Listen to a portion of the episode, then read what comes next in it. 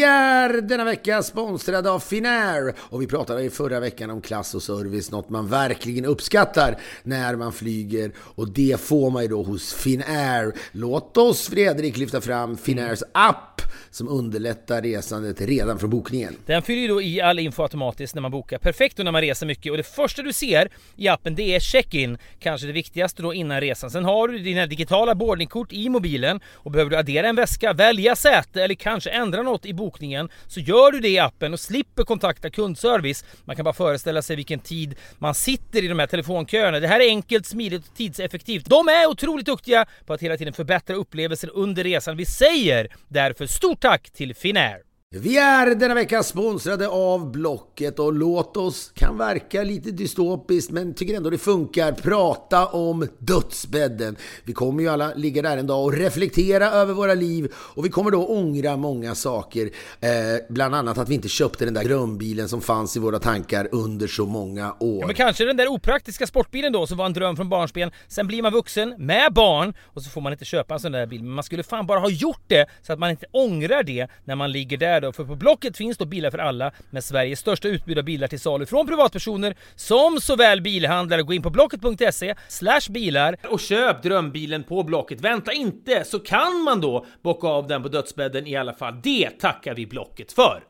Vi är denna vecka sponsrade av DPJ Workspace. Eh, det är ju din partner då för kontorsmöbler och inredning sedan 1995. Köper du en stol eller ett bord eller vad det nu kan vara i år, 2024 alltså, så har du garanti till och med 2034. Vilket innebär, Fredrik, hur många års garanti då? Det är 10 års garanti, det är ett decennium. Kan man säga något annat än att de vet att det är hög kvalitet på sina grejer? De har otroligt mycket snygga och bra produkter. Allt ifrån snygga designstolar till belysning och loungemöbler. Alltså ett komplett utbud. Helt enkelt med riktigt schyssta grejer. De ska hålla länge, det ska vara snyggt och det ska funka bra för alla typer av behov som finns. Och har man funnits sedan 1995 som DPJ har gjort så kan man sannoliken sin grej. Gå in på dpj.se och läs mer. Vi säger stort tack till DPJ Workspace. Vi har ett betalt samarbete med Syn nikotinpåsar och det här meddelandet riktar sig till dig som är över 25 år och redan använder nikotinprodukter. Syn innehåller nikotin som ett mycket beroendeframkallande ämne. Syn kommer i olika smaker, styrkor och format och nu lanserar Syn en helt ny smak inom mint. Syn Slim Cool Frost som har en tydlig smak av kylande pepparmint och mentol. En långsmal helvit prilla och enligt 90% av 366 vuxna konsumenter har den en långvarig smak. Läs mer på nikoniko.com och klicka in på syn. Glöm inte att slänga din tomma dosa i plaståtervinningen. Vi säger stort tack till syn.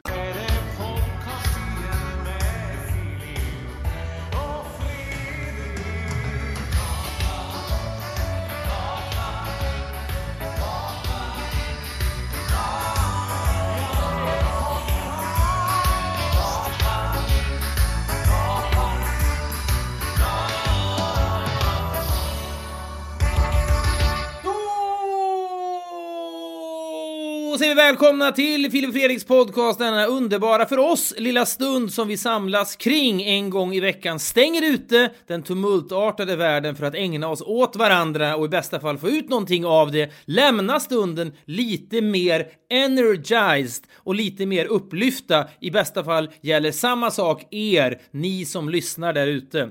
Det är ju stora händelser där ute i världen, men ibland är det de riktigt små händelserna som ändå biter sig fast och, och gör någonting med mig, kanske extra mycket nu för att man är så trött på att alla händelser är så jävla viktiga och det är så mycket grafer och alltihopa. Jag satt för kanske nio minuter sedan på toaletten. Jag vet att jag ofta hamnar där i mitt innehåll, men jag tycker det finns något allmänmänskligt i detta. Det, det ja, jag, jag tänker på att det, i den, jag vet inte vad det blir, det, kanske inte i liksom en nekrolog i DN, men när det någon gång ska skrivas en bok så kommer åtminstone ett kapitel handla om så här, dina toalettvanor. Nej, inte vanor. Alltså, mina vanor är inte så underliga. Nej, men din relation till vad som försiggår i din mage och konsekvenserna av detta, bland annat då hur mycket du fiser och så vidare. Det är... Ja, men jag, jag, om jag bara får säga, min, det handlar snarare om min benägenhet att dela med mig av detta. För jag jo, men det, det är det jag säger. Av, den, av ja. incidenter i badrum där ute. Jo, men av den anledningen så att det är det som gör dig, bland annat det som gör dig unik. Att du, du introducerade en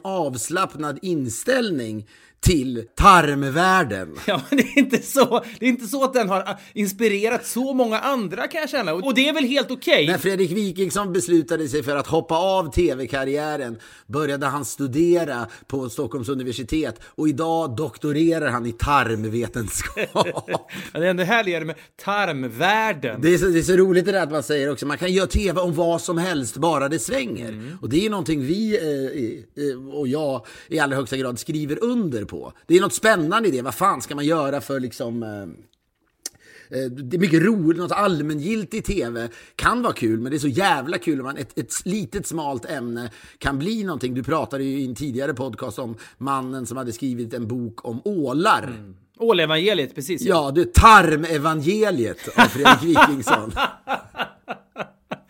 Fy fan, jag blir sjuka är nu kommer jag tänka på det. Vi gjorde ju för en massa år sedan, vi spelade in en serie som hette eh, La Bamba, så följde jag med dig till Koreatown där vi hade hittat en läkare. Han var väldigt billig, läkaren i Koreatown ska sägas. För I Los Angeles, ja, precis, i Los Angeles. Och då gjorde ju du en sån kallad kolonoskopi, va? Mm. Där man då kör upp en eh, kamera i, eh, eh det är liksom, man får känslan av att det är en systemkamera som åker upp. Det är en extremt liten pennkamera. Va? Ja, men det är en slags som, fiberpenna som åker upp som är väldigt som, som kan röra sig likt en ål mm. genom ditt tarmsystem. Ålevangeliet sipprar in även i tarmevangeliet.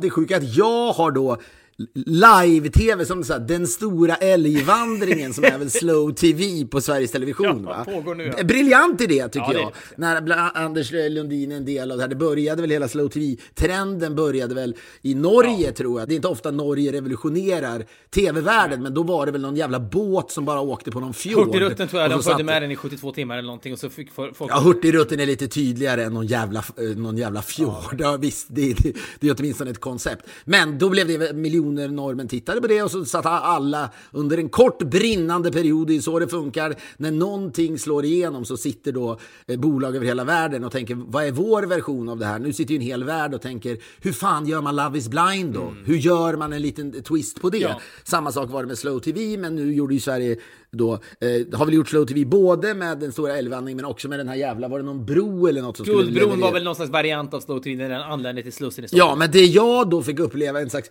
personlig Slow TV-upplevelse, det var då när den här ålande kameran ja. reste genom ditt tarmsystem. Den stora tarmvandringen helt enkelt. Alltså, ja, exakt. Jag fick ju se det. Du var ju inte riktigt kapabel att ta in vad som sågs, för du var ju medicinerad. Jag fick, upplevde ju smärtor då, men det är ju absolut inget...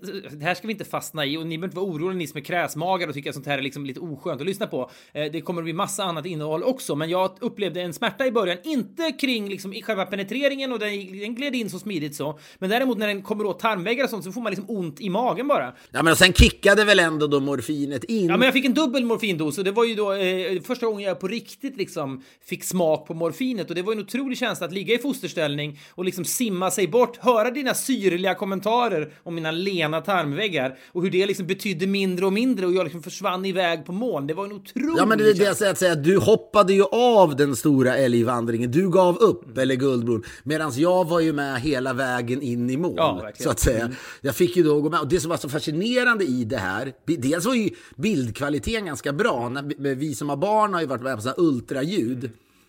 Ändå en dunderbesvikelse skulle jag vilja påstå. Ja, det är inte klokt. Att det fortfarande är så sjukt dålig kvalitet. Så försöker de göra lite 3D-varianter. Det är lite så halvfärg, guldfärg på Det är fortfarande skit. Så är det bara med det. är ett konstruerat ikoniskt ögonblick ja. för människor. Och folk som sen skickar ut i, sina sociala medier, skickar ut dessa ultraljud då, som då till sina vänner och bekanta. Och det, man, det går inte att bemöta en ultraljudsbild från en vän med något annat än en gäspning om man ska vara ärlig. jag liksom ska ingenting. dock säga, nu minns jag ändå, vilket gör att jag är precis som alla andra. Och först ska jag säga så här, det är lätt för oss som män att kanske prata om den besvikelsen. För, för personen då, kvinnan som har ett foster i magen, så kan jag tänka mig att det, då ligger man inte och tänker på bildkvaliteten. Då tänker man, titta där inne i min mage starkare, finns något. Tveklöst, men jag tror en, en, en, en tanke jag har är att det kanske är så att många foster är väldigt fula och den här dåliga kvaliteten är ett medvetet drag från liksom sjukvården. Du vet att det inte är så. Nej, men för att sjukvården, om, om man skulle se hur de verkligen såg ut så skulle man tänka, äh, ska vi bara, ska vi bara skita i det? Det man tror att man ska få uppleva uppleva nästan, trots att man har sett massa sådana här ultraljudsbilder, så tror du att, man ska uppleva någon slags Lennart Nilsson-kvalitet. Ja, verkligen. Han som plåtade foster, som det sen kom fram då, förmodligen många av dem var döda, för annars hade man inte kunnat ta den här typen Vad hette det? Ett liv blir till eller någonting hette någon sån legendarisk någonting bok. Sånt, ja. Han var ju otroligt han var, hypad alltså, 60 Vilken stor kändis han var. Ja, man säger. Enorm kändis. Jag gjorde en intervju med honom, han bodde på Östermalm någonstans.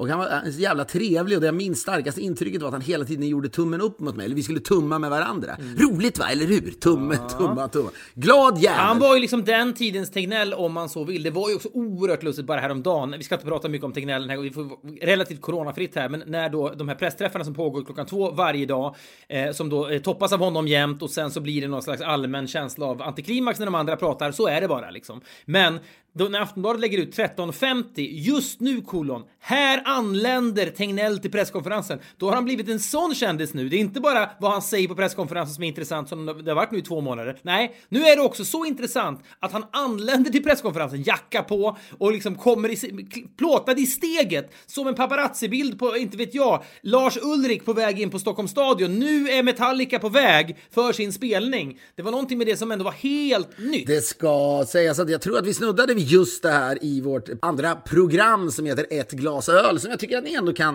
eh, kolla in. Det sänds eh, varje dag 21.30 på Dplay då va? Vi ska också bara snabbt säga att ikväll när då podden läggs ut torsdag så sänds ju då del två. när Allt avgörs av Alla mot alla. Den stora säsongsfinalen. Fenomenala lag då Erik Haag, Lotta Lundgren möter Gry Forssell och Micke Tornving. Väldigt spännande, väldigt kul. Torsdag kväll avgörs alltihopa. Missa inte det heller. Vi är den vecka sponsrade av våra vänner på Revolut. Vi har använt Revoluts kort nu ett par månader. Vi har ju främst använt metallkortet. Det finns ju även då ett standardkort. Eh, och Revolut eh, lanserades ju då i USA för några eh, veckor sedan. Jag bor i LA. Vet du om det? Ja, det vet du. Det känner jag till, ja. Eh, och det är då väldigt enkelt eh, för jag kan fylla på eh, kortet från mitt amerikanska bankkort och sen då växla dollar till svenska kronor direkt i appen. Oerhört smidigt och då kan jag skicka pengar till exempelvis dig bara på några sekunder. Och detta gör man då helt utan avgift. Man sparar både tid och pengar. Den kombon älskar jag. Om man är intresserad av aktier kommer man åt en aktieplattform där man kan investera i den amerikanska börsen utan sånt här courtage då, som är ju bedrövligt att behöva betala annars. Revolut Standard är helt kostnadsfritt och metallkortet kostar 140 kronor i månaden. Vill man ha metall, ja då kan man välja att uppgradera detta i appen. Man kan börja med standard och så kan man lära känna Revolut lite grann och sen kan man uppgradera till metall om man vill då. Båda korten har ju fantastiska funktioner som sparar både tid, pengar och vardagsirritation. Gå in själva då, Filip och Fredrik.live slash revoluto. Vi älskar den här tjänsten och vi vet att även ni kommer göra det. Vi säger stort tack till Revolut! Vi är denna vecka sponsrade av Asket, klädmärket som vill att vi ska ha färre men bättre plagg. Mindre garderober som varar längre. Och Asket hade då igår sitt årliga släpp av The Linen Shirt, linneskjortan. Det är snygga grejer och det är tidlöst mode som man liksom inte behöver hotta upp. Det känns liksom moget och liksom ansvarsfullt Fan, vad det, ligger, det ligger så jävla i linje ja, med din och personlighet. Jag hade, ju all, ja, jag hade aldrig gjort det här om, om det inte hade varit assnygga grejer givetvis. Det är liksom en stor jävla selling point med detta. Asket gör ju kläder men vill att vi ska köpa färre av dem. Och den här linneskjortan då, den är ju med i den permanenta kollektionen men återkommer tillfälligt varje år enbart under vår och sommar. Den säljer då slut ofta efter bara några veckor. Kanske för att den är 96% spårbar. Från odling i Frankrike till sömnad i Portugal. Det här sysslar Asket med då. Man ska ju kunna hänga med hur de här kläderna har kommit till. Men framförallt är det ju så jävla snygg denna linneskjorta då. Gå in på asket.com, asket.com för att kolla in linneskjortan och resten av den här permanenta kollektionen givetvis. Vi säger stort tack till Asket! Men jag skulle bara säga då, och angående ultraljudsbilden, att jag minns ändå, trots att jag stod där och kom just ihåg att så här, som en, den idiot man är så tänker man, så omedvetet har man då någon slags Lennart Nilsson-dröm. Om att, oh, gud, jag kommer se. Det här, vi pratar nu sex år sedan, typ. Ilse ligger i ditt förra fru Jennys mage och ni är och ska få se ultraljudsbilder då? Eller? Ja, men du, jag, jag, vet inte om du minns, du har säkert varit med om den här ultraljudsgrejen också. Eh, med, eh, dit, eller med, man har varit det med båda barnen. Och man står ju där och tänker, ja, nu vankas historia livet består bara i x antal ikoniska ögonblick. Mm. Det här är ett av dem. Vissa eh, är, ju bara rena, eh, så att säga, det, det, slumpar sig att man får vara med om grejer som sen eh, kommer visa sig vara ikoniska i ens liv och, och, och, du vet, kanske konstituerande för den man är. Vi har varit med om massa sådana ögonblick, skulle jag vilja påstå, i vår tv-karriär, inte minst när man har rest runt, saker man aldrig trodde man skulle få se, som man fick se och så vidare. Men det här är ju en av dem som så här, det är check i boxen redan innan det har skett. Ja. det där kommer vara otroligt. Det står i kalendern innan. Det där, oj, oj, oj, oj, oj. När du får vara med om det där, ja, då är det nästan som att inget annat betyder något. Du, in, här, när du har varit med om det där, då bleknar allt annat du har varit med om. När du ser ultraljudsbilden på framförallt kanske ditt första barn, då, ble, då, då måste allt annat blekna. För bleknar inte det, då är du en dålig, okänslig person. Så när man står där, får se den här bilden, så jävla mycket ett skådespel. Man tänker, mm, det ser ut precis och tack gode gud, ingenting verkar vara fel, bra, men det ser ut precis som alla andra såna här bilder. Jag känner inte riktigt det jag eh, förväntar att känna nu. Ska jag hänga mig då? men vet du vad, såna här, såna här ristningar, det finns såna här ristningar i en jävla grotta i Frankrike. Hällristningar? Ja, eller häll, hällristningar i Bohuslän, eller den här jävla grottan i Frankrike som är så, som är så upphöjd, där man, du vet, några gamla målningar. De är ju mycket mer, så att säga, high tech än en, en, en, ultraljudsbild. Ja, med tanke på tidens tand och så vidare. Ja. Jag minns dock att när det där hade skett, det var ändå med en sån bild jag avslöjade för dig att jag skulle bli pappa. Så jag, drog, jag drack också the cool aid initialt. Ja, jag, jag skickade så åh. Man blir, men så är det, man, man, det är väl på gott och ont givetvis. Det är väl helt okej okay att man blir liksom en mjukare person. Men man är väl också en lite dummare ja, måste, person. Du är, väl, du är väl en av de, de som mest profilerade, eh, eh, så att säga, säga, kritiskt tänkande människorna som finns i Sverige när det handlar om liksom tingeltangel-grejer. Du vet ju ingenting om, det vet ju inte jag heller när det handlar om just forskning och annat. Men så här, upplever, du, du tycker att man ska, du uppmuntrar ett kritiskt tänkande kring upplevelser. Ja, jag, vet, men jag förstår, jag kan också läsa situationer. Om, om jag hade besvarat ditt sms, här, titta vad som har hänt här, och så kommer en ultraljudsbild. Om jag då hade svarat, nu var du allt lite platt, då hade jag ju framstått som en galen person hade dock gillat det. Jag säger, vad kul att du blir farsa, men jag betackar mig sådana där värdelösa ultraljudsbilder. Ja, det hade varit kul. Det tar upp minne på min telefon. Ja.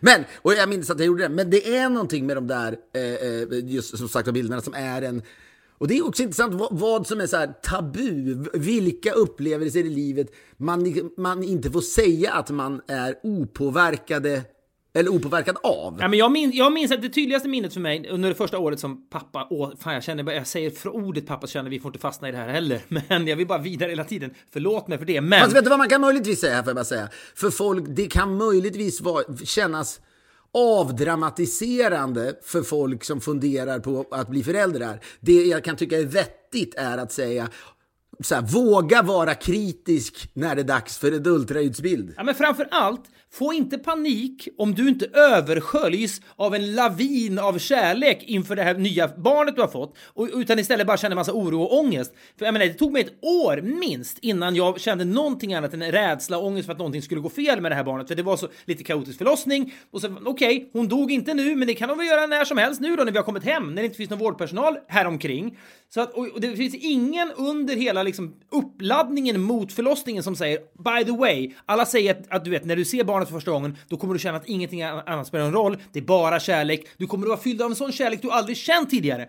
Någon behöver säga, det är inte säkert att det blir så. Du kan också sitta där och tänka, fan, hur ska det här gå? Kärleken kan komma långt senare. Någon behöver säga det till alla människor. Ja, men det finns ju en, en, en religiös eh, nästan som fascistoid så här, eh, sanning som hela tiden man tvångsmatas med om att nu måste du uppleva det. Så, du måste, du som du säger, översköljas av eh, eh, liksom en värme du aldrig tidigare har varit i närheten av. Och där är det viktigt att du och jag kommer in. Där har podden en jätteviktig roll.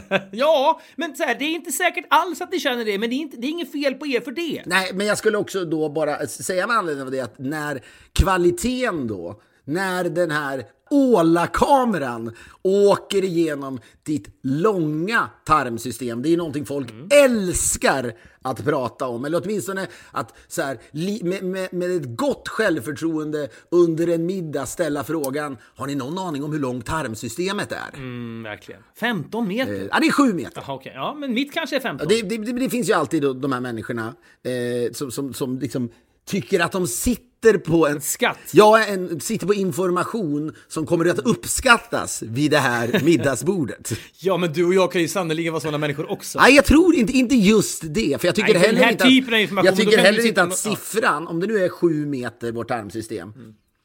Hade jag fått gissa nu, i och med att jag har hört det där, då hade jag gissat på 70 meter. Ja, alltså att, det, att det var en siffra som man golvas av. Jag tycker det är helt rimligt. Vadå, den är vi, det är väl inte konstigt att det är sju meter tarmar? Nej, inte alls. Det som var då den här ålakameran, Ja. Den var ju också inne i kroppen ska sägas. Ultraljudet är att man kletar in kvinnans mage och så liksom ska ju då kameran gå ju igenom en massa hudlager innan den hamnar då... Ja, men kameran gör någon slags uppskattning bara av vad det där är. Ålakameran var ju där inne i 4K. Det var ju otroligt. Ja, jag ska säga då att den här Åla-kamerans bilderna jag fick se på den här LED-skärmen då, som satt uppsatt där, eh, och du började sakta försvinna. Bra jag mådde då. Helvete vad bra jag mådde. Det jag då reagerade över, jag kanske inte tänkte på det så mycket då, för jag tror att jag var golvad. Herregud, jag var golvad. Mycket mer Ja, golvad. men man ska också säga att inför en sån här undersökning har man ju då inte ätit på två dygn. Man har bara druckit genomskinlig vätska och man har gjort ett rejält lavemang. Så tarmarna är ju presentabla. De har ju aldrig varit snyggare ändå. Nej, och, och eh, jag, jag vet att jag hade ju... Det vill jag säga direkt, jag vill inte ta upp förväntningarna. Nästa, om vi skulle göra det här liksom på uppstuds, då skulle du bli besviken. Då skulle du åh helvete, är det så här? Vilken jävla intressant svensk tv-idé.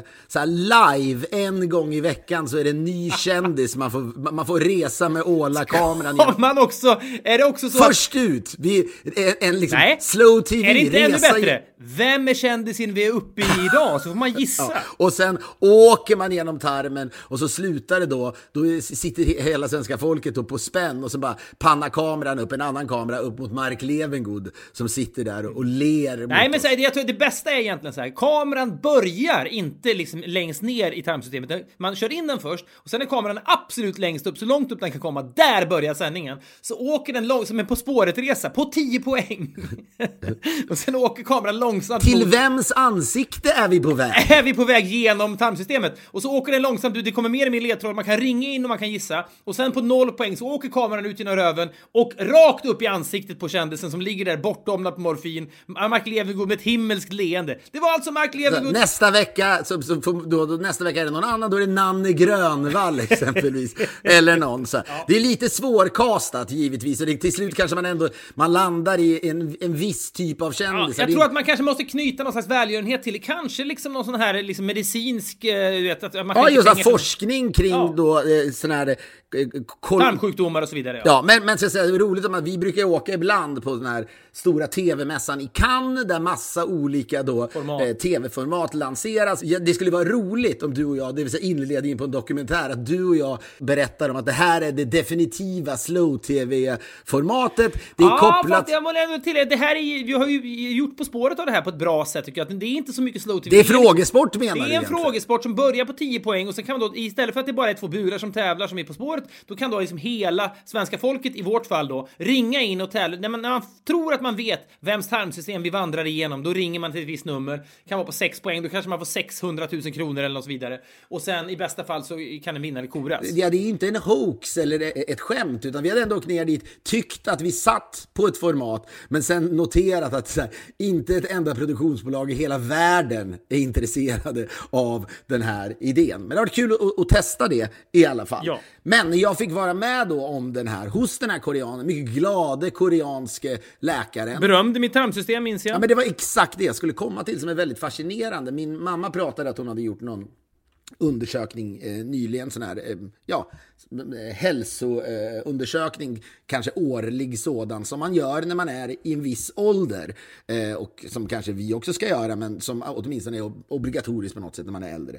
Och då pratade hon att hon, ja, hon har druckit mycket vin i sina dagar. Det är ingenting, Det har hon hym- verkligen. det är ingenting hon hymlar om. Vad har de för pH-värde på sin magsaft egentligen? Det måste ju vara liksom försurat vattendrag. Hon är inte lika öppen med sånt som du är. Nej. Nej, rimligt. Och vem är jag, vem är du att, att, att eh, poängtera detta egentligen? Vi dricker alla mycket just nu och som du sa, vet inte om det var ett privat sammanhang, vi får deala med alkoholismen senare. Ja. Det har jag sagt till många människor här i USA och folk har, har mått väldigt bra av det faktiskt. Alltså, as my Swedish friend Fredrik says. Jag tycker du har rätt i det någonstans. Man kan, man, kan inte, man kan inte gå runt i dessa tider nu och räkna hur många centiliter alkohol man dricker per kväll. Får man bara öppna spjällen och liksom sen unna sig skit. Men man får vara lite snäll mot sig själv, tror jag. Det, det, det är en så kallad slippery slope. Ja, det får man säga. Eh, men då hade mamma gjort den här, eh, vad heter det, undersökningen. Och då berättade hon att han, och det var väl mer någon slags ultraljudig undersökning. Han, en läkare hade liksom rullat, eh, rullat ner längs hennes mage och kanske börjat med hjärtat och så vidare. Men han kom, när han kom till levern så sa han, gud vilken fin lever du har. Oj! Ja, Ja, och det, glädde, det gladde ju mamma. Men det mindes jag. Den terminologin tycker jag är så fascinerande.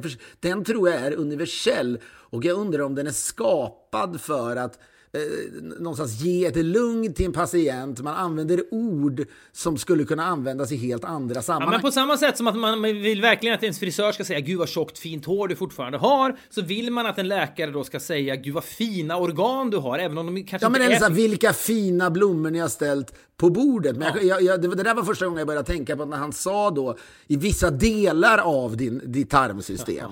Det var någon speciell, det var liksom någon speciell kurva Mm. där det oftast brukar kunna vara lite, li, finnas lite skräp. Fastnar lite rött kött och så Ja, då hade ju du börjat så här, förlora medvetandet.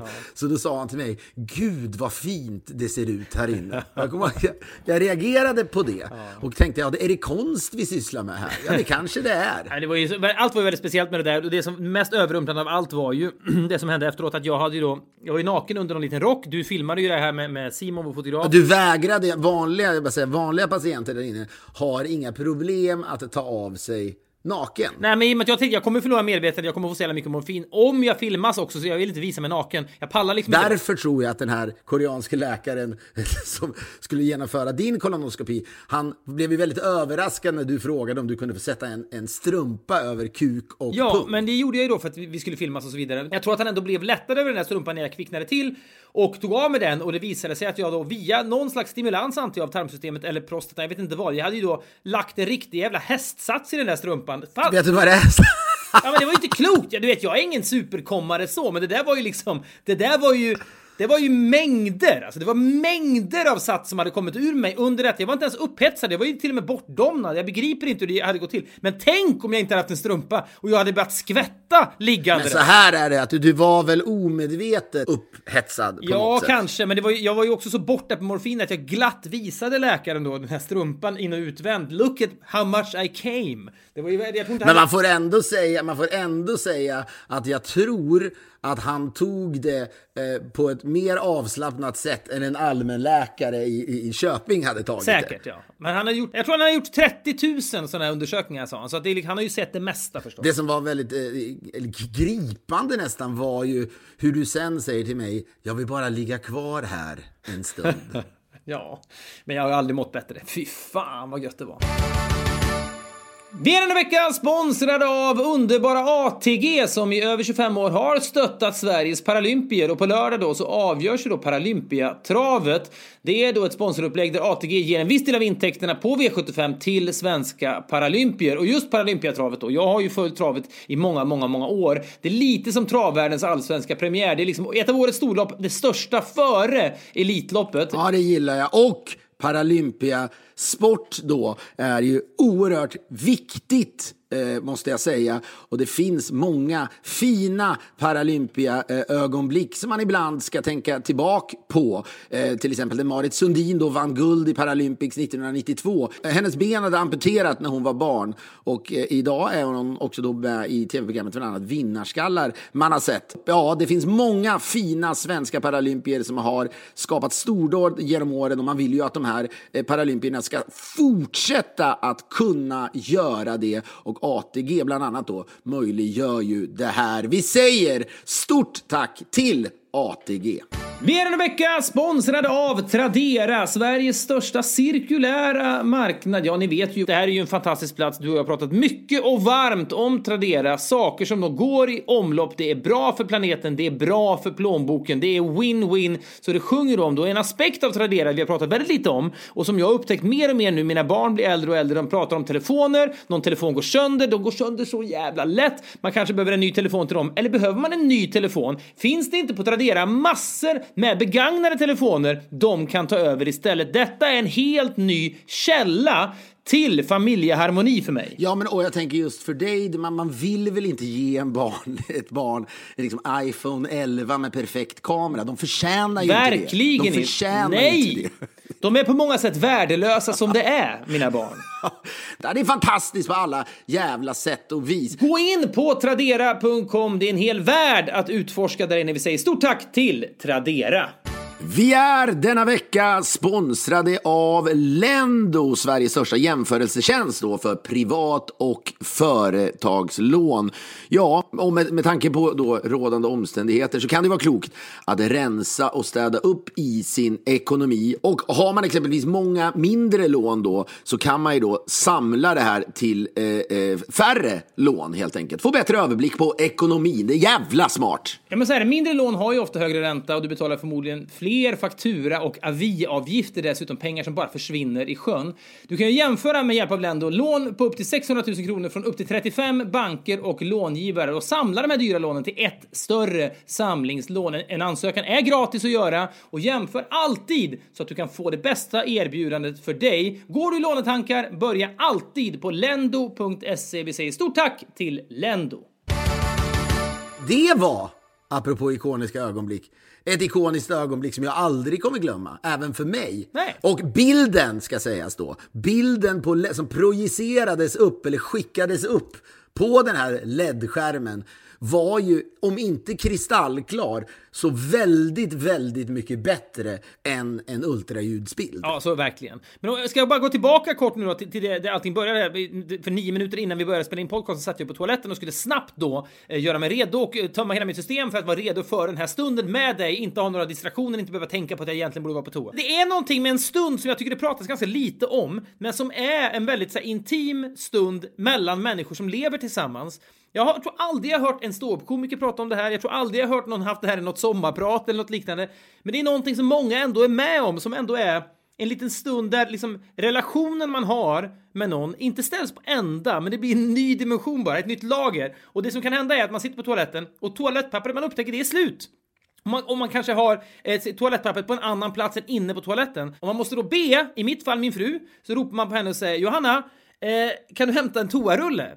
Och då, ja, det som måste ske då är ju att hon går och hämtar Så jag menar alternativet, alternativet är som sagt var att du, du du drar på dig byxorna, går ut och letar upp en toarulle. Ja, men där är jag inte. Och, och... Där är jag verkligen inte. Har aldrig varit en sån person. Okay. Är man ensam hemma då får man väl i värsta fall ta den tomma toarullen och göra något drastiskt första arbete där. Men det är... Alternativet är väl bara att hoppa in i duschen? Jo, Fredrik. men jag, jag, är inne på vår lilla, lilla gästtoa här. Det, det, finns liksom ingenting där mer än en tom toarulle. Jag ropar på Johanna, kan du hämta en toarulle till mig? Och då, det, det här minns jag från när jag Vad gör Johanna då? Hon suckar då. Hon suckar jo, då. men sitter, hon sitter naturligt, hon, hon kanske sysselsätter sig med någonting trevligt då. Hon står, hon står vid hon står vid spisen i det här, slumpade det sig. Hon stod och gjorde lite pasta pesto just då. Ja.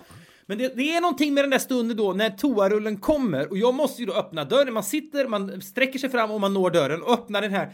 Man öppnar en springa som är precis så stor så att toarullen kan komma in och den räcks in på ett anonymt sätt. Det är inte så att Johanna tittar in i glipan och säger hej, hej, här inne sitter du.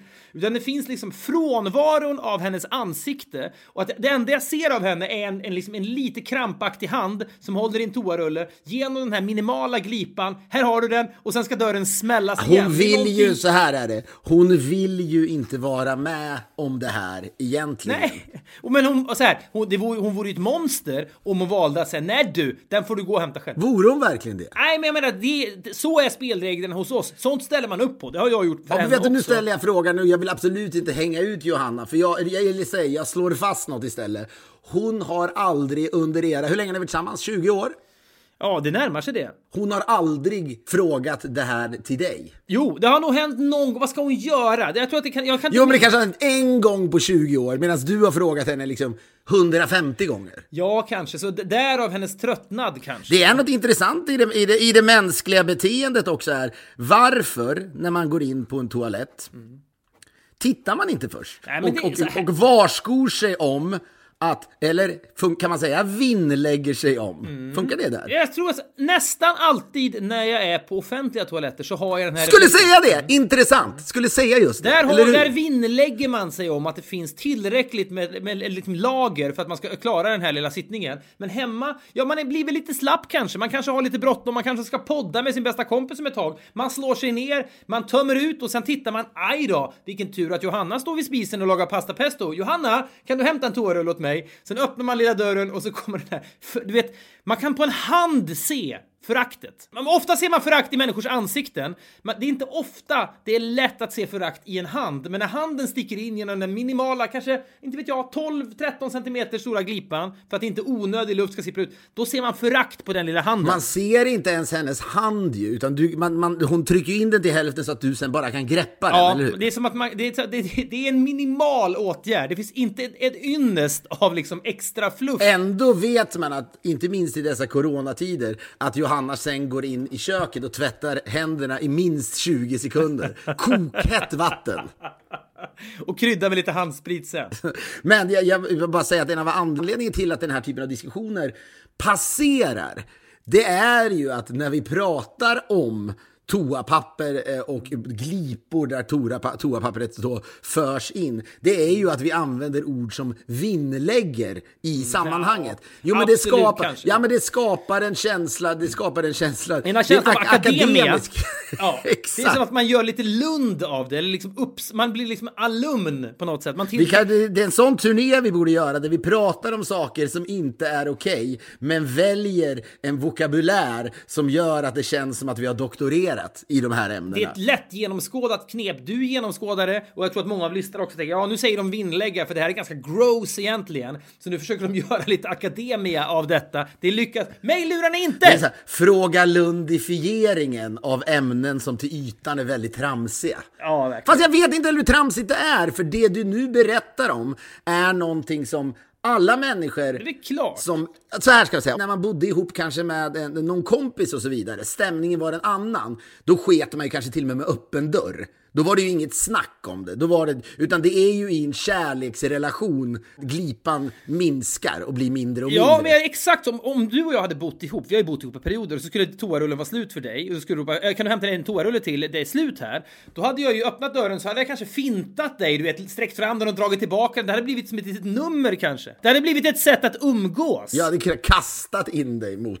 Ja, ja, men du vet, antingen kastar man det brutalt eller så kanske man för skoj skulle kasta in 20 rullar. Men det hade blivit ett sätt att umgås. Här är det bara någonting som ska stökas över på ett så minimalt exponerande sätt som möjligt. Hon vill inte se mig, hon vill inte höra mig, hon vill liksom inte ana mig ens. Den där rullen ska bara in, då måste dörren vara öppen! Vet du vad? Det, det får mig att, vet du vad? Jag tänk, det får mig att tänka en bra idé. Alla toalett... Det borde finnas en slags kattlucka där den där rullen kan rullas in på alla toalettdörrar. Så att liksom äkta makar slipper se den här glipan, Var med om. Vet du vad det också skulle kunna vara? Du vet, när man, Amazon har ju lanserat någon sån här tjänst där det aviseras så fort att man inte har, eh, du vet, nu är det slut på diskmedel. Och då eh, bam, piper det till på något sätt och så trycker man bara på en sån här grej som sitter inne på köksluckan så beställer man ny, nytt toapapper. Det borde ju vara så att alla toaletter är utrustade med, kanske du vet, den här eh, stolpen där man har massa toapapper. Att när den sista av dem går därifrån så liksom går brandlarmet. Jag vet, men det, vi måste komma ihåg, vi är människor fortfarande. Vi kommer fortfarande kunna begå det där misstaget. Man tänker, ja men bra, du borde jag verkligen fylla på, det ska, jag- det ska jag göra imorgon. Och så sitter man där och så är det glipdags. Jag mindes faktiskt, det här hände ganska nyligen och det här kanske det här eh, vittnar om din fascination för den här typen av scener ur ett äktenskap. Så att säga. Det var vi, du och jag och resten av vårt företag är på middag hemma hos- vår förträfflige, underbar, sällsynt underbara vän Martin Akander och hans fru Tesso. Du går på toan, du har aldrig några problem heller, ska man väl säga, med att göra liksom den, den stora grejen när du är på fest. Många skulle aldrig göra det, men du gör det och du har inget problem heller att prata om det. Men när du kom ut därifrån så var du så fascinerad över att de hade en hel... Alltså, du sa, jag har aldrig sett så många toarullar Nej. inne på en toalett. Ja, men det, det är otroligt vad trygg man känner sig när det står... Det, det kanske var 80 rullar. Det här var långt före, mind you, att folk började bunkra toapapper. Det här var ju ett halvår sedan. Så det, det är ingen gud, som, ja. Men att komma in där och veta att här är att här kan ingenting dåligt hända. Hur länge jag än blir sittande så kommer jag aldrig behöva ropa på hjälp för det finns 80 rullar. Du blev väldigt påverkad av den historien. Men förstår du känslan av trygghet? Det, det, du vet, det är fina människor. De ger ju den här tryggheten. Jag tror inte alla artikulerar den här tryggheten, men alla kan nog känna igen sig. Här kommer man in. Åh, gud vad skönt. Här kommer det aldrig ta slut. För det finns ju naturligtvis, alltså, det, här är väldigt, det här är väldigt trygga människor. Några av de tryggaste människorna vi känner. För vissa människor hade ju kunnat tänka att mm, det där ser lite vulgärt ut. Ja, men så här, toarullar i sig är ju någonting, ja, det här kan jag säkert berätta för när jag gjorde lumpen så satt, kom kungen och Silvia på besök till vår lilla vagn ute i skogen någon gång 1992, 93 när det nu var. Och då fanns det en toarulle uppe i någon slags hatthylla in i den här lilla vagnen där vi var ute i skogen för att om man behövde gå på toa kan man ta med sig rullen, rycka den, gå ut i skogen och skita eller pissa vad man nu vill göra. Men när då kungen och Silvia var på väg då sa de något, något befäl som kom förbi, för fan ta bort toarullen! Silvia ska inte behöva se toalettpappersrullar! Det var viktigt för dem att Silvia ska inte behöva exponeras för detta, för det är liksom äckligt att bara exponeras för det. Så tänker ju inte Martin och Tesso när de har 80 rullar hemma, utan det är så här, nej, det här är en trygg famn. Det är ju ett bevis på att de är väldigt avslappnade människor, såklart. Men många hade ju också kunnat, för vad toarullar är, som du säger, är ju en påminnelse om att något smutsigt kommer att ske. Jo, men då kan man också diskutera. Det blir ju mindre smutsigt om toarullarna är placerade inne på en toalett där de hör hemma. Men bara man ser en toalett så förstår man ju. Jo, jo, men skillnaden här. Det här var ju i USA kallas det för powder room, lärde jag mig ganska sent i livet. Men det är alltså en liten mm. toalett.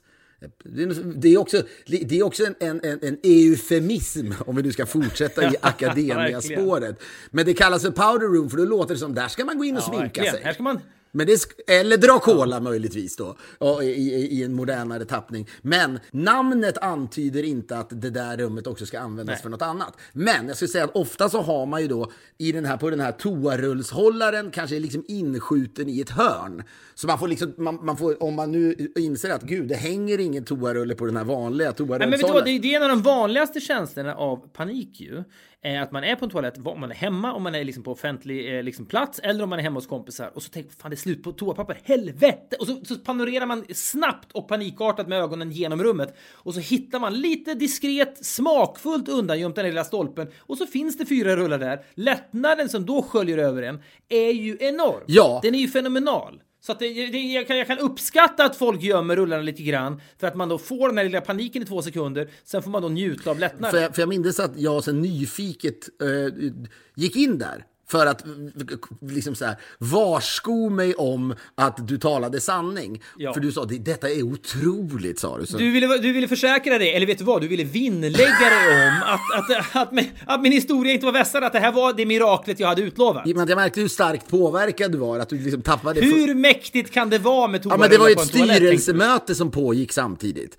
Men du ja. var så påverkad av det du just hade upplevt. Så du offrade dyrbar styrelsemötetid för att gå in och ja, vinna och så, och så tänker jag så här påverkad blir sällan Fredrik av eh, en händelse. Och sen går jag in dit och det jag då, för det här är ett ord man inte använder så ofta. Och det här handlar inte nu om, om akademia, utan det som alltså var placerat inne i det här rummet. Jag skulle tippa på att det var det var inte ett stort rum, är det tre kvadratmeter? Max! Det här powder roomet. Ja, Men där har då Martin, eller Tesso, det stod ju en bal där inne. En bal med toapapper. Ja, men det kan 80 rullar räcker nog inte. Det här var, det här var grosshandlar-size. Uppsprättat, det, lite aggressivt. Det var inte, det var inte så här... Det, ja, men eller hur? Det, upp, vet du, så här, det uppmanade till... Men det var ingen kärlek, det fanns, det fanns ju ingen finess. Det var ju inte någon som hade utsmyckat powderroomet med en elegant pyramid, utan någon hade dunkat in en bal, fått slit, rafsat upp med tänderna Men kanske, var, för det var bråttom. En, en, en, oerhört, liksom, en oerhört aggressiv handling hade ju liksom föregått då öppnandet av den här balen då. Ja. Ja men ba balar av toapapper. Det är inte så många människor som törs stoltsera med att i deras hem finns det en bal med, med toapapper. Nej men jag skulle säga 99% av människorna som införskaffar balar och placerar dem på små, små toaletter, de gör ju något dekorativt av det. Men här var det, det var som att det bara hade liksom vräkts in. Och den upptog liksom 80% av rummet. Det var som att det liksom, ett vulgariserat altare. Ja. Man vet ju att folk, när man reser runt i södra Europa och så vidare, så står det, finns det alltid, det är väl, jag tittar på den här serien Gomorra nu som jag ändå tycker är jävligt bra. Har du sett den? Nej, jag har inte gjort det än. Ah, Jag tycker jävla bra tycker jag att den är. Det finns ju hur många säsonger som helst. Men där, det, och det de väl spelar med eh, bland annat är ju eh, där, att, att vara kristen samtidigt som man är en brutal hitman. Så den här killen då som du vet skjuter ihjäl folk till höger och vänster, så kommer han hem så ser man ändå liksom scenograferat att det finns då en Maria, eh, eh, en liten Maria-staty eller någonting och ett Ja, men det är en, en, samma sorts liksom dikotomi kanske det heter. Som, Oj! Ja, men i Gudfadern 2 kanske det är när, när då Michael Corleone döper något barn och det är liksom prästen frågar honom så här, tror du på Gud? Jajamän, säger han och så klipper man till att någon av hans fiender blir mördad. Så går man tillbaka till kyrkan och så säger du, för, du vet, trotsar du satans alla el, all, all skit satan gör? Ja, det gör jag verkligen, säger han. Klipp till så blir någon annan jävel mördad. Så den där liksom dikotomin, om det ens är ett ord, det vill säga då kontrasten mellan tro och illdåd är ju effektiv att leka med. Ja, men samma känsla sköljde över mig här att det här är familjen Akanders altare. Martin och Tessa, precis ja. Ja, men det var den stod där inne. Ingenting tydde ju på att den där hade placerat, att det var en tillfällig placering. Förstår du vad jag menar? Att de hade köpt Men den kan, där... f- kan man spekulera i att alltså Martin som är lite slängigare person kan det vara så, i och med att det där var det lilla badrummet, det fanns nog ett familje, lite större badrum som... Kan det vara Men det är där den Tess- borde ha placerats i så fall, Ja, inte inne självklart, på men kan det vara så att. Tesso inte ens har koll på att Martin har vräkt in en hel bal där och om hon gick in där så skulle hon få en chock och kanske ifrågasätta hela det där. Vi har pratat då idag om ikoniska ögonblick. så, Det där var ju ett större ögonblick än när jag såg eh, den första ultraljudsbilden på min dotter Ilse. Ja, jag håller med. Jag, jag, var ju, jag var ju den som var påverkad först och fick dig att bli påverkad också. Men vet du vad? Kan det, vara, kan det slutligen vara konsekvensen? Kan det ha föregåtts av Martin då sitter där inne och ropar älskling, kan du hämta en toarulle? Det är slut här inne. Och hon blir så jävla trött på denna glipa. Oh, jag orkar inte med den här glipan och sträcka in rulle. Nu går jag och köper en baljävel så slipper jag det här åtminstone i, i ett par år framöver. Men vet, vet vad jag tror? Att det har blivit mindre skämmigt nu. Eller man, man undviker så här, att, att du vet, många i Stockholm har, liksom, åker inte bil utan man, man går och handlar. Ska man cykel och så, så, så ska man då balansera någon stor bal. De bor ju nära dig, över Odenplan med toapapper. Och det finns ju någonting lite skämmigt i det. Att det känns så här, går jag och stoltserar med att jag är en, En skitande bal. individ och jag behöver en hel bal. Men nu när man kan då få saker och ting eh, hemlevererade, mathem och så vidare, då, blir, då behöver ju ingen få reda på att man är en, en familj. Det möjliggör eh, liksom balinköpet. Det här ger ju frasen vad är väl en bal på slottet en ny innebörd?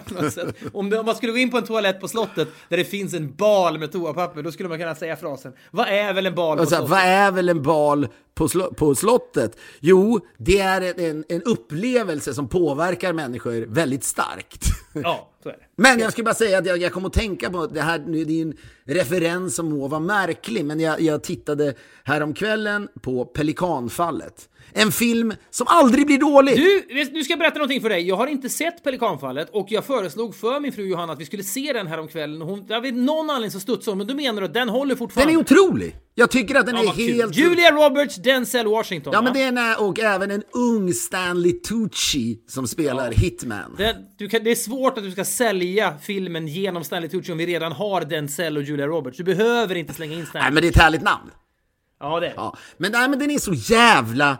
Det känns modern och man, man överraskas ständigt. Och jag har ju sett den här filmen. Spoila den inte nu, jag ska Nej, se den nej, nej. ikväll. Jag ska äta 0,8 kilo jordnötter och sen så ska jag se den. Och sen Den är så- lång det- också, den är två och en halv timme, man vill aldrig att den ska ta slut. Och det, är, det är precis, jag spoilar ingenting, men det är ju sånt som du och jag gillar. Det är Washington, det är Mm. korruption, det är Vita huset, det är en journalist på Washington Post, det är en begåvad eh, juridikstudent som heter då eh, eh, Julia Roberts och vidare. Men det händer grejer hela tiden och den är bra fart i den. Den är så här raka motsatsen till den här jävla Benicio del Toro-serien som gick på om det var Showtime eller HBO. Vad hette den? Dannemora. Ja, den var långsam. Ja, men den hade... Alltså ingenting händer. Ingenting händer på sex timmar. Jag såg, jag, vet, jag såg Flykten från Alcatraz häromdagen av någon jävla anledning. Clint Eastwood spelade då en människa som lyckades fly från Alcatraz. Ja, spoiler alert, men det finns ju för fan i titeln redan. Flykten från Alcatraz. Eh, men den är från 60-talet. Den är så långsam. Clint Eastwood, han är i bild de första 25 minuterna, säger inte en replik. Han bara går och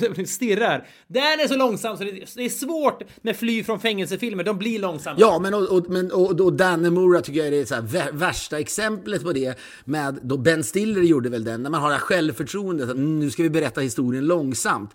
Annars blir det... Ja, men det är någonting med när, när regissörer som Ben Stiller som tänker nu ska jag, nu ni, vad, vad, när han går och pitchar det här projektet för kanaler då. Ja, vad har du berättat om projektet? Ja, först och främst, det kommer att bli långsamt. Jaha, okej, okay, men vad kommer det handla om? Ja, men bara så ni vet, det kommer att bli långsamt. Det är viktigast här. Sen kommer handlingen. Det är som att han har bestämt sig för. Jag har gjort mycket i mitt liv, komedier hit och dit. Nu vill jag vara långsam. För att garantera långsamheten så plockar han in den ganska, åtminstone till ytan, deprimerade skådisen Paul Dano. Han är en garant för långsamhet, Paul Dano. Ja, kanske fan smal referens, men visst. Ja, men eh, med skillnad då i Pelikanfallet, det här är ingen actionfilm. Men Nej. det händer grejer hela tiden och i historien du vänder hit och dit. Man gillar alltid en film där kuvert, du vet, stoppas in under en dörr. Någon står och oh. väntar eh, på ett hotellrum och så sticks det in en, ett, ett kuvert. Ja, det, det, det, det, är en variant av att det sticks in en toarulle Det är exakt det jag skulle komma till. Det är exakt den jämförelsen jag vill göra. Att man kanske, det går ju inte, men som du säger, det kanske skulle kunna finnas en liten lucka där man kan kasta in den här så slipper man slipper ju då dörren öppnas. Ja, en tattlucka helt enkelt. Någonting som gör att liksom äkta makar åt båda könen givetvis, åt båda hållen, inte behöver liksom sticka in handen och ana att det sipprar ut något elände där inifrån. För så här är det ju också. När man ber om pappret, då har man ju ofta redan skitit. Annars skulle man ju resa sig upp och hämta papper bara. Så det är ju det. Det är ju speciellt. Jag vill... Eh, Situationen är laddad. Ja, ja, när jag tänker på det så tänker jag, om någon skulle fråga till mig, har du, eh, eh finns det någonting, ett, ett grepp som, som gör att du eh, direkt blir sugen på att se en film och förmodligen kommer gilla den. Det är ju om man i en trailer ser ett kuvert som förs in. Det, kommer liksom en, mm. ett, det är nästan alltid ett hotellrum ju. Någon står i korridoren, föser in ett kuvert. Och det, det, man, det man också vet är att den personen som är på andra sidan ser kuvertet, går fram, tar det, öppnar dörren. Då är personen alltid borta från hotellkorridoren. Det hade varit så jävla kul någon gång om man, de, man, de sliter upp dörren så står personen fortfarande Fan vad snabbt du öppnade, jag hann inte ens gå härifrån. Men det, så den, den filmen är verkligen, jag tycker det, det, det kom ju, om vi nu, nu blev det filmtips på slutet, jag behöver inte säga mer, det var ju otroligt härligt ett tecken på en inoljad, eller snarare väloljad vänskap är att du direkt förstår var jag är på väg när jag pratar om det här. Parallellen, ja. Alltså, kuvertet under dörren, toarullen genom glipan till dörren. Samma sorts liksom viktig kommunikation som sker, men med dramatiskt olika liksom, upplevelser för avsändaren. Metoden är densamma, men arkitekturen då, eller inredningen, är väsensskild givetvis. Ja, upplevelsen för avsändaren Alltså det som borde ett alternativ,